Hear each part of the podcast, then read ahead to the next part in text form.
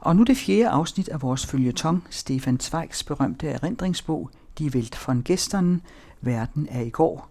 De kunstbegejstrede unge skoledrenge opdager det unge geni Hugo von Hofmannsthal. Den unge Hofmannsthals fremtræden er og bliver mindeværdig, som et stort, vidunderligt eksempel på tidlig moden og fuldkommenhed. Fraregnet Keats og Rimbaud ved jeg ikke noget eksempel i verdenslitteraturen på foreningen af så tidlig ungdom og en lignende fejlfrihed i herredømme over sproget, favnende idealt vingefang og gennemtrængende poetisk substans ind i den mindste linje, som i denne storslåede genius, som allerede 16-17 år gammel, med uudslettelige vers og en endnu den dag i dag uovertruffen prosa, indskrev sit navn i det tyske sprogs evige annaler.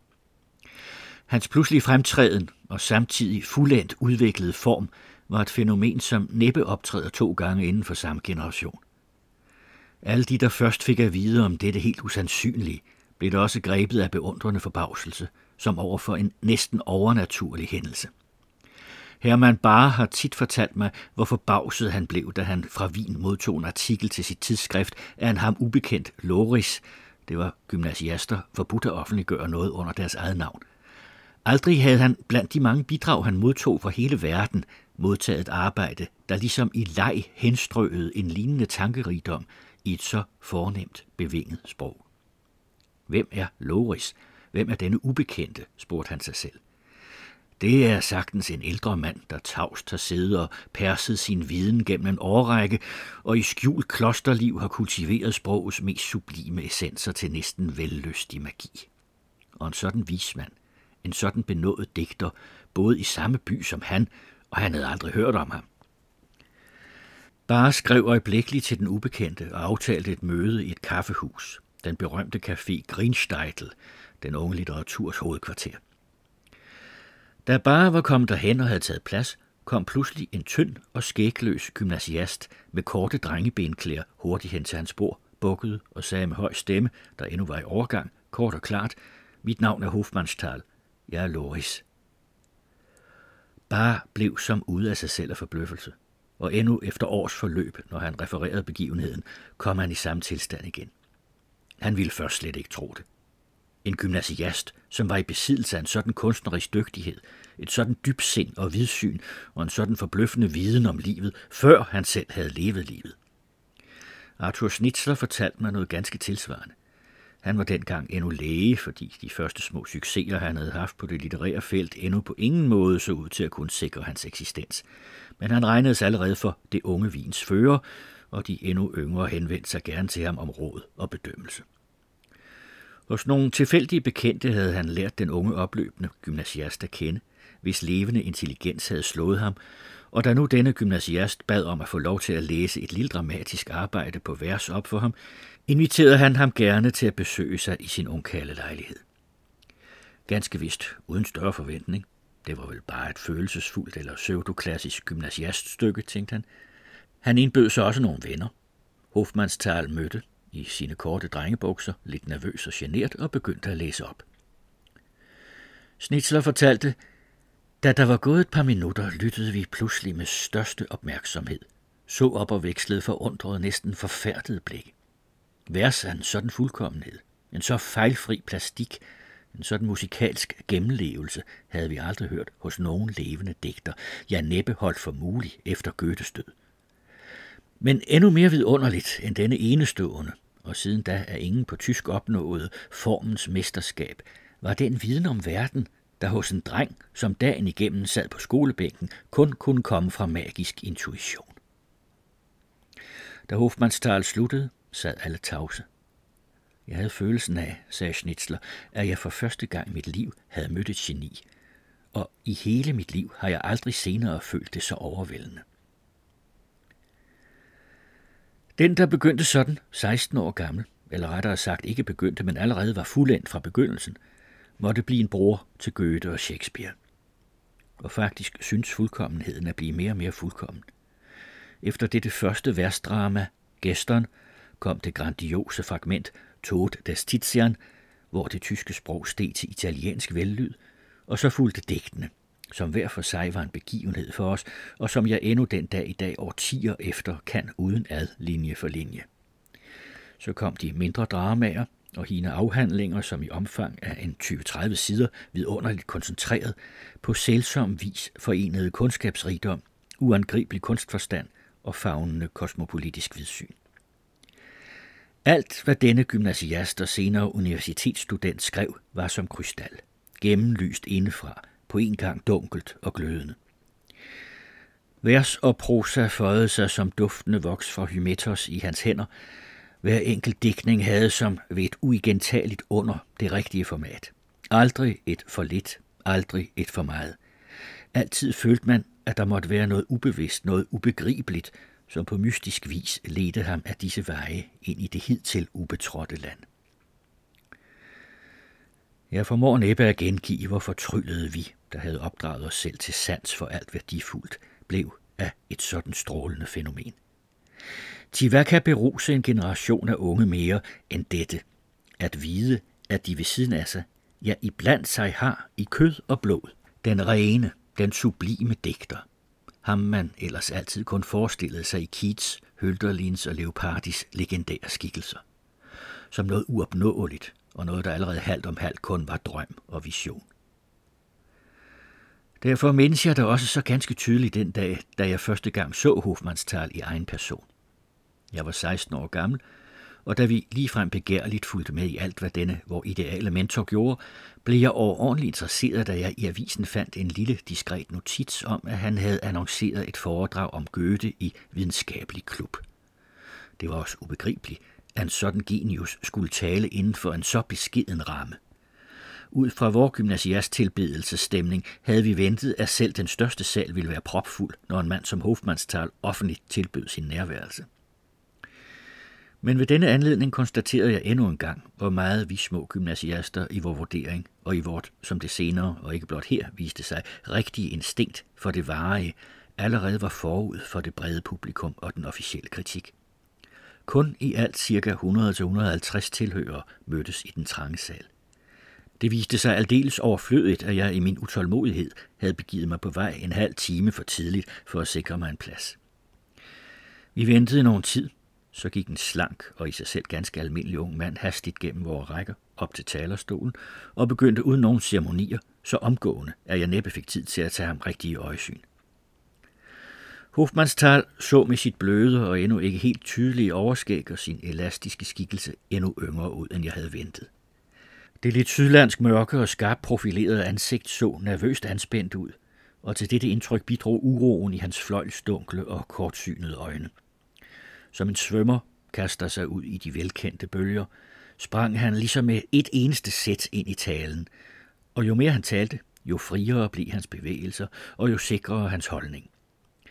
Næppe befandt han sig i sit åndelige element, før han befriedes for sin begyndergenerthed og besjæledes af en vidunderlig levende lethed, som et hvert inspireret menneske. Den samme forandring bemærkede jeg ofte senere hos ham under private samtaler. Kun ved de første sætninger, han talte, bemærkede jeg, at hans stemme var uskøn, tit meget nær falsetten og ved at slå over. Men inden længe bar hans tale strømmer så frit og højt afsted, at vi ikke mere lagde mærke til stemmen i sig selv og knap nok til hans ansigt. Han talte uden manuskript og uden optegnelser, muligvis endog uden nøje forberedelse, men hver eneste sætning fik en fuldendt afrunding ud fra hans naturs trolddomsagtige formfornemmelse. De mest forvågne antiteser udfoldede sig blændende, for derpå at opløses i klare og dog overraskende formuleringer. Man sad der og følte sig løftet, og havde følelsen af, at det, han her frembød, kun var noget, han ligesom tilfældigt strøede ud af en langt større fylde, og at han beåndet og løftet op i en højere sfære, som han var, ville kunne tale sådan videre time efter time, uden at blive fattigere og ringere derved, og uden at dale ned på lavere niveau. Også i private samtaler i senere år følte jeg denne trolddomsmagt hos opfinderen af den rullende sang og de gnistrende smidige samtaler, som Stefan George rosende sagde. Han var urolig, ustadig, sensibel, modtagelig for et hvert lufttryk, ofte gnaven og nervøs i privat omgængelse, og det var ingen let sag at komme ham nærmere ind på livet. Men i det øjeblik, hvor et problem interesserede ham, skete der som en gnistantændelse. Med et eneste raketlynende, glødende sving slyngede han så enhver diskussion op i den ham egne sfære, en sfære også kun han helt kunne nå. Når jeg undtager Valérie, der tænkte mere logisk og krystalklart, og den impulsive kejserling, ved jeg ingen med hvem jeg har ført samtaler på lignende højtstående åndeligt niveau. I disse i sandhed inspirerede øjeblikke stod alt livagtigt og læmeligt gjort tydeligt for hans dæmonisk vågne hukommelse. Hver bog, han engang havde læst, og hvert billede og hvert landskab, han engang havde set, den ene metafor knyttede sig til den anden som hånd i hånd, og perspektiver løftede sig som pludselige kulisser bag den horisont, man allerede mente afsluttet. For første gang under hin forelæsning, og senere i personlig samvær, følte jeg i sandhed hos ham det livgivende, begejstrende åndepust fra det inkommensurable, det aldrig helt fattelige, der var ham egent. I en vis forstand overbød Hofmannsthal aldrig senere det under, han havde været fra sit 16. til sit 24. år. Jeg beundrer ikke mindre mange af hans senere værker, de herlige afhandlinger, fragmentet Andreas, denne måske skønneste romantorso på tysk, samt enkelte dele af hans dramaer, men med hans stærkere tilknytning til det reale teater og tidens interesser, og med hans planers mere tydelige bevidsthed og ambitionerthed, gik noget tabt af det søvngængersikre og rent inspireret ved de første yndlingedigtninge, og dermed også af vores egen ungdoms rus og ekstase.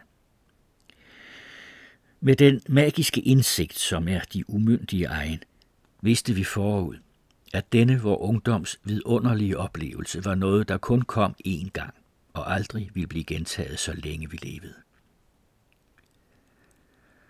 Balzac har på ganske uforlignelig måde skildret, hvordan Napoleons eksempel elektriserede en hel generation i Frankrig. Den lille løjtnant Bonapartes opsving til verdens kejser betød for ham ikke blot en enkelt persons private triumf, men en sejr for ungdommen i sig selv. Dette, at man ikke behøvede at være født prins eller fyrste, for i unge år at kunne tilkæmpe sig magt, at man kunne stamme fra en tilfældig lille og endnu fattig familie, og dog 24 år gammel, kunne blive general og 30 år gammel hersker over Frankrig og snart efter over hele verden. Denne enestående succes drev hundreder af unge mænd ud af deres små bestillinger og provinsbyer. Løjtnant Bonaparte satte gæring i hovederne på en hel ungdomsgeneration. Han drev dem til en stadig øget agerighed. Han skabte den store armés generaler og comédie humaines store helte og tilløbere. En enkelt ung mand, der på et eller andet gebet når det uopnåelige med et første sæt, opmuntrer altid ved sin succes blotte faktum alle unge mænd om sig og efter sig. I denne forstand betød Hofmannsthal og Rilke for os yngre en umådelig spore for vores endnu ikke afgærede energikræfter. Uden at vi turde håbe, at nogen af os ville gentage Hofmannsthals vidunderlige eksempel, følte vi os dog styrket ved hans rent læmelige eksistens. Den beviste så at sige rent optisk, at digteren faktisk var mulig, også på vor tid, i vor by og i vort miljø. Hans far, der var bankdirektør, stammede, når alt kom til alt, fra samme jødisk borgerlige lag som vi andre. Geniet var vokset op i et hjem, der lignede vores egne, med samme slags møbler og samme slags standsmoral, og han havde gået i et lige så sterilt gymnasium. Han havde måttet benytte de samme lærebøger og havde 8 år igennem siddet på samme slags træbænk, lige så utålmodige som vi og lige så passioneret for alle åndelige værdier. Og se, det var lykkedes for ham. Endnu mens han måtte blankslide sine bukser på skolebænken og trampe rundt i gymnastiksalen, at overvinde det snævre rum, byen og familien ved denne sin flugt op i det uendelige. Ved Hofmannsthals eksempel blev det så at sige ad oculos demonstreret for os, at det principielt var muligt at skabe noget digterisk, ja digterisk fuldendt, også i vor alder og selv i et østrigsk gymnasiums fængselsatmosfære. Til og med var det muligt, og hvor var det ikke fristende for et drengesind, at blive trygt, blive rost, ja blive berømt på samme tid, som man hjemme og i skolen stadig gik og blev anset for et ubetydeligt halvvoksent væsen. Den opmuntring Rilke betød for os var af en anden art, og den supplerede på beroligende måde den Hofmannsthal ydede. De selv den mest forvågne af os vidste jo, at det ville have været blasfemi at prøve på at rivalisere med Hofmannsthal, fordi han, det vidste vi, var et isoleret, vidunderligt udtryk for tidligt fuldendt modenhed, som ikke lod sig gentage. og når vi 16-årige sammenlignede vores egne vers med hans højt berømmede strofer, skammede vi os forskrækkede. Lige så følte vi os ydmyget ved vores beskedne kundskaber, når vi sammenlignede dem med den ørneflugt, med hvilken han allerede i gymnasiet havde gennemfløjet åndens verdensrum. Rilke derimod. Ja, han var ganske vist begyndt lige så tidligt, i 16- eller 17-årsalderen, at skrive og offentliggøre digte, men disse Rilkes første vers var i sammenligning med Hofmannsthals, og også i absolut forstand, umodne, barnlige og naive vers, i hvilke man kun med stor velvilje kunne opdage lidt af talentets guldstøv. Først lidt efter lidt, i det 23. leveår, havde den vidunderlige digter, som vi elskede umådeligt, begyndt at forme sig personligt. Alene det betød for os en uhyre trøst. Man behøvede altså ikke at være fuldendt allerede i gymnasiet, sådan som Hofmannsthal. Man kunne, som Rilke, famle, prøve sig frem, danne sig, vokse.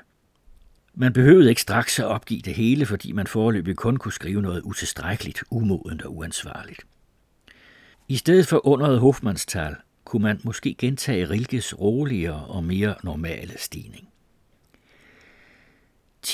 Det var en selvfølge, at vi alle sammen for længst var begyndt at skrive eller digte, at musicere eller at recitere. En hver passiv, passioneret indstilling er jo i sig selv unaturlig for ungdom. Det ligger jo i ungdommens natur, at den ikke blot vil modtage indtryk, men vil svare derpå med at producere. At elske teatret vil for unge mennesker sige i det mindste at ønske eller drømme om, at man selv kan få lov til at virke på eller for teatret.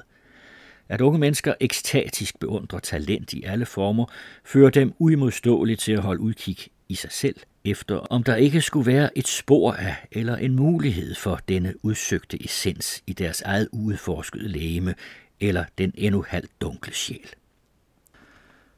Driften til kunstnerisk produktion blev på denne måde ligefrem til en epidemi i vores klasse, i overensstemmelse med Wieneratmosfæren og hin tids særlige vilkår. En hver søgte efter talent i sig selv og stræbte efter at udfolde det. 4-5 af os ville være skuespillere. De imiterede vores burgskuespilleres diktion. De reciterede og deklamerede uafladeligt.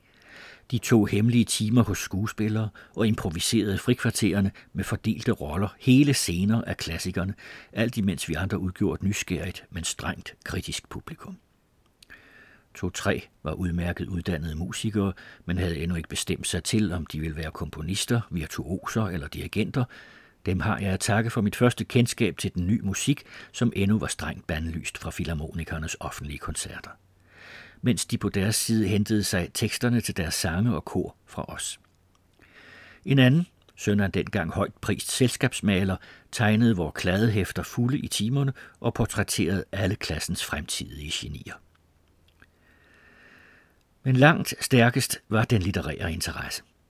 I det vi gensidigt ansporede hinanden hen imod hurtige topydelser og gensidigt ydede kritik af hver enkelt digt, var det niveau, vi havde nået i 17-årsalderen langt ud over det dilettantiske. Og for enkeltes vedkommende var der næsten tale om en faktisk gyldig ydelse, hvilket allerede fremgik af den kendsgerning, at vores produkter ikke bare, som man måske skulle have troet, blev antaget af og trykt i obskure små provinsblade, men i den nye generations førende tidsskrifter. Hertil kom, hvad der turde være et gyldigt bevis på lødighed, at de blev honoreret. En af mine kammerater, PHA, som jeg forgudede som en genius, strålede ved siden af Demel og Rilke på førende sted i Pan, det prægtige luksustidsskrift. En anden, A.M., havde under pseudonymet August Øhler fået indpas i det mest utilgængelige og eksklusive af alle tyske tidsskrifter, Blätter für die Kunst, som Stefan George udelukkende forbeholdt sin 7 gange sigtede, helligt indviede kreds. Opmuntret Hofmannsthal skrev en 3. af dem et drama om Napoleon, en 4. en afhandling om en ny æstetisk teori samt vigtige sonetter. Jeg selv havde fundet optagelse i den moderne retningsførende organ Gesellschaft samt i Maximilian Hartens Zukunft, det for det nye Tysklands politiske og kulturelle historie afgørende ugeblad. Når jeg i dag ser tilbage, må jeg ganske objektivt fastslå, at summen af vores kundskaber, vores litterære tekniks forfinelse og vores kunstneriske niveau virkelig var forbløffende, når talen er om 17-årige ynglinge, og at det hele kun kan forklares ud fra det opildnende eksempel, som Hofmannsthals fantastiske tidlige modenhed afgav. Det var det, som aftvang os vores lidenskabelige anspændelse til det yderste, for at vi dog kunne hævde os så nogenlunde indbyrdes. Vi beherskede alle sprogets kunstgreb og ekstravagancer og kækheder. Vi havde i utallige forsøg gennemprøvet alle versformers teknik, samt alle stilarter fra Pindars patos til folkevisens enkle diktion. Vi udvekslede dagligt vores produkter, gjorde hinanden opmærksomme på de mindste mangler og diskuterede hver eneste metrisk enkelhed. Alt imens vores gæve lærere stadig og intetanende rettede manglende kommaer med rødt blæk i vores stilebøger, udøvede vi drenge kritik mod hinanden indbyrdes med en strenghed, omhu og kunstindsigt, som ikke en af de officielle litteraturpaver over for de klassiske mesterværker. Også de bestaltede og berømte kritikere havde vi i de sidste skoleår på grund af vores fanatisme for længst overfløjet i henseende til faglig dom og stilistisk udtryksduelighed. Den sande og på ingen måde overdrevne skildring, jeg her har givet af vores litterære tidlige modenhed, kunne måske få en eller anden læser til at tro, at vi havde været en vidunderklasse. Absolut ikke. I en halvsnes andre skoler i Wien kunne man dengang iagttage lignende fanatisme og samme tidligt modne begavelse. Det kunne ikke være nogen tilfældighed. Det var en ganske særlig gunstig atmosfære, betinget af byens kunstnerisk frodige muld, den upolitiske tid og den fremtrædende konstellation af åndelig og litterær nyorientering omkring århundredeskiftet, der i vores sind kemisk forbandt sig med den immanent skabende vilje, som jo egentlig næsten naturnødvendigt hører med til dette livstrin. I pubertetsalderen går det digteriske, eller driften mod det digteriske, egentlig gennem enhver ung mand. Ganske vist som regel kun som en flygtig bølge, og det er sjældent, at en sådan tilbøjelighed overlever ungdomsårene. Den er jo selv en udstråling af ungdom. Af vores 5 skuespillere på skolebænken var der ingen, der senere blev skuespillere på den virkelige scene. Og digterne fra Pan og Blætter for de Kunst løb efter deres forbløffende tilløb ud i sandet som hæderlige sagfører eller embedsmænd, som rimeligvis nu smiler vemodigt eller ironisk af deres fordomsambitioner.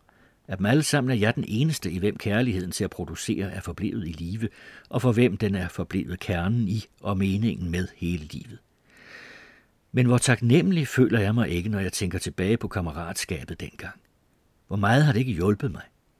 Hvor har ikke disse ildfulde diskussioner og denne gensidige beundring og kritik tidligt skolet hænder og nerver? Hvor godt et overblik over det åndelige kosmos har det ikke givet mig? Hvor gav det ikke os alle vinger og løftede os højt op over vores skoles ørkentomme tristhed? Du holdte kunst in wie viel grauen Stunden. Bestandig, når jeg hører denne Schuberts udødelige sang, får jeg en slags plastisk vision. Jeg ser for mig os dugnakkede skoledrenge på vores usselige skolebænke, og så på vej hjem fra skole med strålende, vågne blikke, reciterende, kritiserende digte og lidenskabeligt glemmende al bundethed af tid og rum. I sandhed, en egne bessere Welt entrückt. En sådan kunstfanatismens monomani, en i den grad absurd overvurdering af det æstetiske, kunne naturligvis kun trives på bekostning af vort alderstrins normale interesser. Når jeg nu bagefter spørger mig selv, hvorfra vi fik tid til at læse alle de bøger, overlæsset som vor dag i forvejen var med skole- og privattimer, så er jeg klar over, at det for en stor del skete på bekostning af vores søvn og dermed af vores legemlige kvikhed. Det forekom aldrig, at jeg lagde min lektyre fremme før klokken 1 eller 2 om natten, skønt jeg måtte op hver morgen klokken 7. Det var en dårlig vane, som jeg for øvrigt dengang tillagde mig for bestandig. Selv ved seneste sengetid altid at læse en time eller 2 mere. Jeg kan derfor meget logisk heller ikke mindes, at jeg nogensinde er kommet i skole på anden måde end i sidste øjeblik og i højst uvasket og uudsovet tilstand, spisende mit smørbrød i vildt løb. Intet under, at vi alle, trods vores intellektuelle livsførelse, så magre og grønne ud som umoden frugt, desuden temmelig forsømt i tøjet. Hver eneste skilling, vi fik i lommepenge, gik jo med til teatre, koncerter og bøger, og på den anden side lagde vi kun ringe vægt på at behage de unge piger. Vi stræbte jo efter at imponere de noget højere instanser. At spacere med unge piger, det forekom også at være spildt tid. I vores intellektuelle arrogance anså vi på forhånd det andet køn for åndeligt mindreværdigt, og vi agtede ikke at sløse vores kostbare tid væk med banalt ævl. Og i hvor høj grad vi ignorerede, ja endog foragtede alt, hvad der havde med sport at gøre, ja, det vil det ikke være let at forklare et ungt menneske i dag. Nu var i forrige århundrede ganske vist den store bølge af sportsinteresse endnu ikke kommet over til os på kontinentet fra England. Der fandtes endnu ikke noget stadion, hvor 100.000 mennesker begejstrede larmede, når den ene bokser knaldede næven i den andens underkæbe. Aviserne udsendte endnu ikke korrespondenter, for de med begejstret homerisk svung skulle referere en hockeykamp i lange spalter. Brydekampe, atletikforeninger og sværvægtsrekorder galt i vor tid endnu for noget, der hørte de ydre forsteder til, og slagtere og bybude udgjorde deres egentlige publikum. Højst kunne den mere edle og aristokratiske væddeløbssport et par gange om året lokke det såkaldt gode selskab ud på væddeløbsbanen. Men ikke os, hvem enhver læmelig beskæftigelse synes oplagt tidsspilde. Da jeg var 13 år gammel, og den intellektuelt litterære infektion begyndte for mit vedkommende, indstillede jeg skøjteløbet og anvendte de penge, mine forældre havde bevilget mig til danseundervisning, til bøger. I 18-årsalderen kunne jeg hverken svømme, danse eller spille tennis. Endnu den dag i dag kan jeg hverken cykle eller køre bil, og i alt, hvad der hedder sportspræstationer, kan hver 10-årig dreng slå mig ud. Selv nu, i året 1941, står det såre dunkelt for mig, hvad der egentlig er forskellen på baseball og fodbold og på hockey og polo, og avisernes sportssider med deres ubegribelige cifre er for mig det rene kinesisk.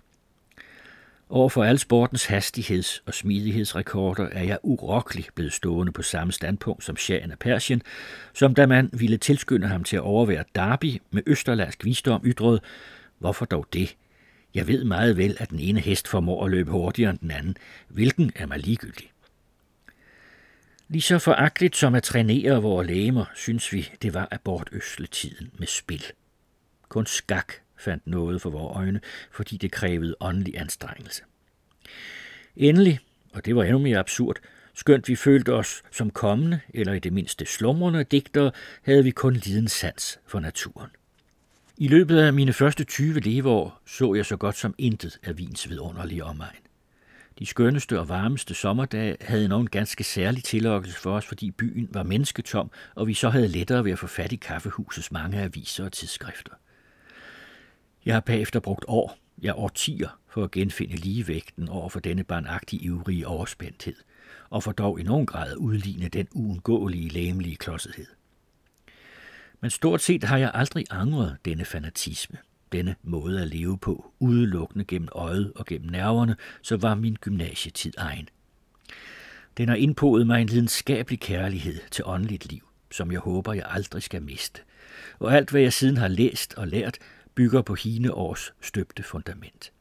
Forsømmer man sine muskler en tid, ja, der lader det sig senere indhente, men vingeslagene op mod åndens luftlag og sjælens gribeevne opøves ene og alene i hine personlighedsdannende ungdomsår, og kun den, som tidligt har lært at give sin sjæl evne til at favne vidt, formår senere at slutte den hele verden ind i sig. At noget nyt forberedtes i kunsten, noget der var mere lidenskabeligt og problematisk og fristende end det, som havde tilfredsstillet vore forældre og vor omverden, det var centraloplevelsen i vore ungdomsår. Men fascinerede som vi var af dette ene udsnit af livet, mærkede vi ikke, at disse forandringer i det æstetiske rum kun var udsving af og varsel om langt mere vidtrækkende forandringer, som skulle ryste vores fædres verden, tryghedens verden, og skulle ende med at tilintetgøre den. En mærkværdig omlagring begyndte at forberedes i vort gamle søvnige Østrig. De store masser, som stiltigende og føjeligt i årtier havde overladt magten til det liberale borgerskab, blev pludselig urolige, organiserede sig og krævede selv deres ret. Netop i det sidste årti brød politikken med skarpe, bratte vindstød ind i det hyggelige livs vindstille. Det nye århundrede forlangte en ny orden, en ny tid. Den første af disse store massebevægelser i Østrig var den socialistiske. Hidtil var den hos os med et falsk udtryk som almindelige betegnede valgret kun blevet tildelt de besiddende vælgere, som betalte en vis skat. Men de advokater og godsejere, som denne vælgerklasse valgte, troede ærligt og redeligt, at de var folkets fortalere og repræsentanter i rigsdagen. De var meget stolte over at være dannede folk, eventuelt akademisk uddannede. De lagde vægt på værdighed, anstand og en god udtale.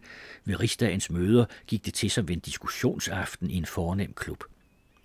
Takket være deres liberalistiske tro på en verden, der formidles tolerance og fornuft, ufejlbarligt vil gå fremad, mente disse borgerlige demokrater oprigtigt, at den bedste måde at fremme alle undersåtters vel på, var små indrømmelser og gradvise forbedringer.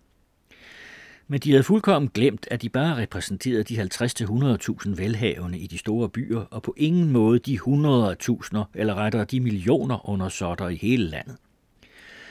Imidlertid havde maskinen gjort sit værk og samlet den hidtil splittede arbejderklasse om industrierne. Under ledelse af en eminent mand, Dr. Victor Adler, dannedes et socialistisk parti for at gennemtvinge proletariatets krav, først og fremmest en virkelig almindelig og lige valgret. Næppe var denne blevet bevilget, eller rettere sagt gennemtrumfet, før man opdagede, hvor tynd og om end lødig en skal liberalismen havde været. Med liberalismen forsvandt konciliansen fra det offentlige politiske liv. Nu stødte interesser hårdt mod interesser. Kampen begyndte. Jeg husker endnu fra min tidligste barndom den dag, der fik afgørende betydning for det socialistiske partis opsving. Arbejderne ønskede at vise deres styrke og masse for første gang. De udstedte da den parole, at den 1. maj skulle erklæres for det arbejdende folks festdag, og vedtog at drage i sluttet trop til Prateren, vel at mærke gennem den smukke, brede Hauptallee, hvor aristokratiets og det rige borgerskabs vogne og ekvipager ellers på denne dag af året holdt deres korso under de store kastanjer. Det gode, liberale borgerskab blev som lammet af forfærdelse ved efterretningen om denne parole. Ordet socialister havde dengang i Tyskland og Østrig noget af en blodig og terroristisk bismag, som fordom ordet jakobinere og senere ordet bolsjevikker. I første øjebliks rædsel turde man slet ikke anse det for muligt, at denne forstædernes røde horde kunne gennemføre deres march uden at brænde huse af og plyndre butikker og begå alle tænkelige voldshandlinger. Der udbrød en slags panik. Byens og omegnens samlede politistyrker posteredes i Praterstrasse, militæret stillede skudberedt i reserve. Ingen drosje eller ekvipage vågede sig i nærheden af Prateren. Købmændene lod jerntrækskodderne gå ned for vinduerne, og jeg kan huske, at vores forældre strengt forbød os børn at betræde gaden på denne rædselsdag, der kunne sætte Wien i brand. Men se, intet vederstyggeligt skete. Arbejderne marcherede med koner og børn i sluttede rækker 4 og 4 og med mønstergyldig disciplin ind i Prateren. Alle havde partitegnet den røde nellike i knaphullet. Under marchen sang de internationale, men da de kom ud i det grønne løvspring omkring den for første gang betrådte Nobel Allé, faldt børnene over i deres uskyldige muntre sange fra skolen. Ingen blev udskældt, ingen overfaldet, ingen næver knyttedes. Politifolk og soldater lå kammeratligt til demonstranterne. Takket være denne udadelige opførsel formåede borgerskabet ikke længe at blive ved med at brændemærke arbejderne som en revolutionær horde. Det kom, som altid i det gamle kloge Østrig, til gensidige koncessioner. Endnu havde man ikke opfundet vor tids metoder med at slå hinanden i gulvet eller udrydde modstanderne. Endnu levede, om end i afbladet skikkelse, humanitetens ideal, selv hos partiførerne. Næppe var den røde nellike dukket op som partitegn, før pludselig en anden blomst dukkede op i andre knaphuller, den hvide nellike. Den var medlemstegn for det kristelige sociale parti. Er det ikke rørende, at mange dengang endnu valgte blomster som partitegn i stedet for lange støvler, dolke og dødningehoveder? Som absolut småborgerligt parti var den kristelige sociale bevægelse egentlig kun et naturligt sidestykke til arbejderrørelsen, og i grunden var begge bevægelser et produkt af maskinens sejr over håndværket. Til det maskinen ved at sammenføre store masser i fabrikkerne, tildelte arbejderne magt og social fremgang, truede den samtidig småhåndværket.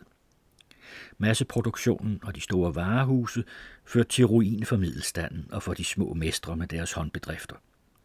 En dygtig og populær fører, Dr. Karl Lueger, bemægtigede sig denne utilfredshed og bekymring. Med slagordet, den lille mand må hjælpes, rev han med sig hele småborgerskabet og den irriterede middelstand, hvis misundelse mod de velhavende var betydeligt mindre end angsten for at synke fra borgerskabet ned i proletariatet. Det var nøjagtigt det samme ængstede samfundslag som det, Adolf Hitler senere fylkede om sig som den første brede tilhængerskare. Også i en anden forstand blev Karl Lueger en slags forløber for Hitler. Han lærte ham brugbarheden af den antisemitiske parole, der gav de utilfredse småborgerkredse en plastisk fjende og samtidig umærkeligt afledte hadet fra feudalvelstanden og storgodsejerne. På den anden side viser just en sammenligning mellem de to skikkelser, hvor forfærdeligt dybt vort århundrede er sunket, og hvor frygteligt vore dages politik er blevet vulgariseret og brutaliseret. Karl Lueger, som havde blødt, blondt fuldskæg og en imposant fremtoning, i Wiener folkemunde kaldet Smukke Karl, havde akademisk dannelse, og han havde ikke forgæves gået i skole i en tidsalder, der satte åndelig kultur over alt andet. Han forstod at tale folkeligt. Han var voldsom og vittig, men selv i sine heftigste taler, efter hvad man dengang kaldte heftige, gik han aldrig ud over anstændighedens grænser. Og hans strejker, en vis mekaniker Schneider, der opererede med ritualmord og deslige vulgære tricks, holdt han omhyggeligt tømme. I sit privatliv var han beskeden og uangribelig. Overfor sine modstandere bevarede han altid en vis noblesse, og hans officielle antisemitisme hindrede ham aldrig i at forblive høflig og venligt sindet overfor sine tidligere jødiske venner. Da hans bevægelse til sidst erobrede Wien og borgerrepræsentationen, og han blev udnævnt til borgmester, efter kejser Franz Josef, der afskyede den antisemitiske tendens, 2 gange havde nægtet at sanktionere, forblev bystyret uangribeligt retfærdigt og ovenikøbet mønstergyldigt demokratisk. Jøderne, som havde skælvet for denne det antisemitiske partis triumf, levede videre lige så ansete og ligeberettiget som før. Hadets gift og vilje til gensidig total ødelæggelse var endnu ikke trængt ind i tidens blodkredsløb. Snart dukkede imidlertid en tredje blomst op.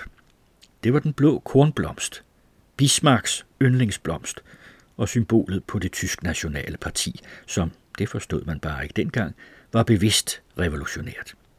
Med brutal stødkraft arbejdede det hen imod til indegørelsen af det østrigske monarki til fordel for et, før Hitler drømte, Stortyskland under preussisk og protestantisk førerskab.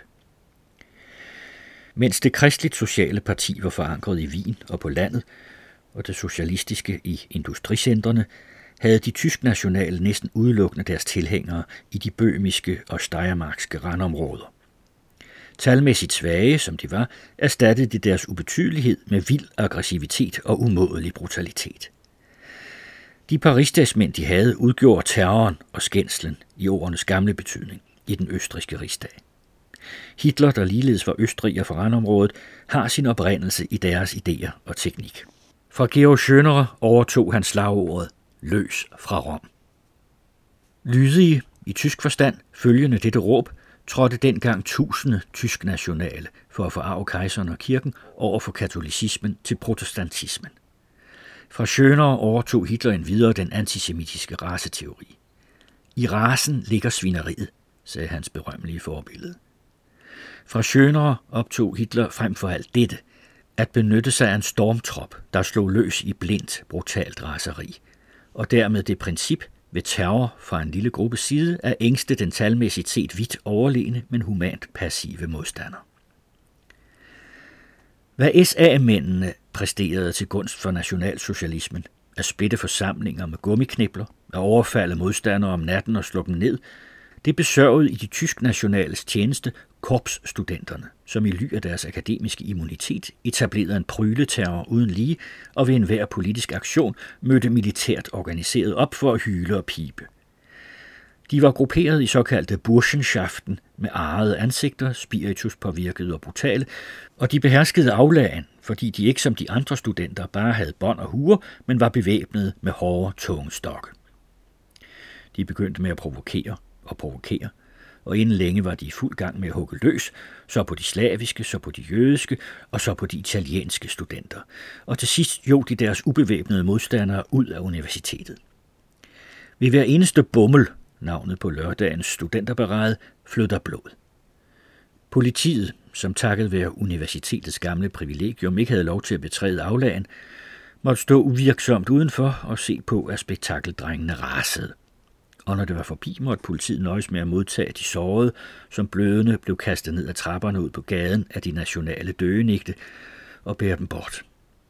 Alle vejene i Østrig, hvor de tysk-nationales minimale, højtbrællerne parti ville gennemtvinge noget, sendte det denne studenterstormtrop ud i forvejen.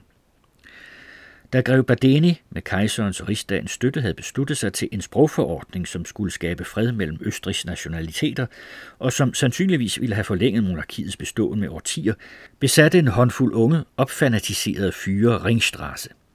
Kavaleri måtte rykke ud. Der blev skudt og uddelt sabelhug. Men så stor var i hin tragisk svage og rørende humant liberale tid afskyen for enhver voldelig tumult og enhver form for blodsudgydelse, at regeringen ville tilbage for den tyske nationale terror. Ministerpræsidenten demissionerede, og den helt igennem loyale sprogforordning blev ophævet. Hermed kunne brutalitetens indtrængen i politikken bogføre sin første sejr. Alle de underjordiske rifter mellem racerne og klasserne, som forsonlighedens tidsalder så flittigt havde søgt at overklistre, brød op og blev nu til kløfter og afgrunde. Allerede i hins sidste årti før det nye århundrede var i virkeligheden alles krig mod alle begyndt i Østrig. Men vi unge mennesker mærkede, indlullede som vi var i vores egne litterære ambitioner, kun lidt til disse farlige forandringer i vores hjemstavn. Vi havde kun øje for bøger og billeder. Vi havde ikke skygge af interesse for politiske og sociale problemer. Hvad vedkom disse larmende klammerier vort liv?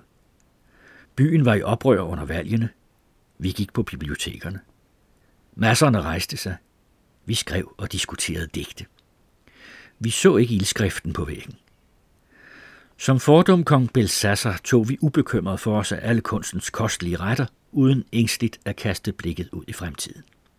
Og først efter årtiers forløb, i de øjeblikke, da tage og mure styrtede sammen over og om os, først da indså vi, at fundamenterne længe havde været undergravet, og at den individuelle frihedsundergang i Europa var begyndt samtidig med det nye århundrede. Carsten Faro læste fra Stefan Zweigs Verden er i går, der er oversat til dansk af Helge Kjærgaard. Og vi fortsætter næste uge med kapitlet om, hvordan de unge drenge med kunstnerdrømmene modstræbende får øjnene op for det andet køn.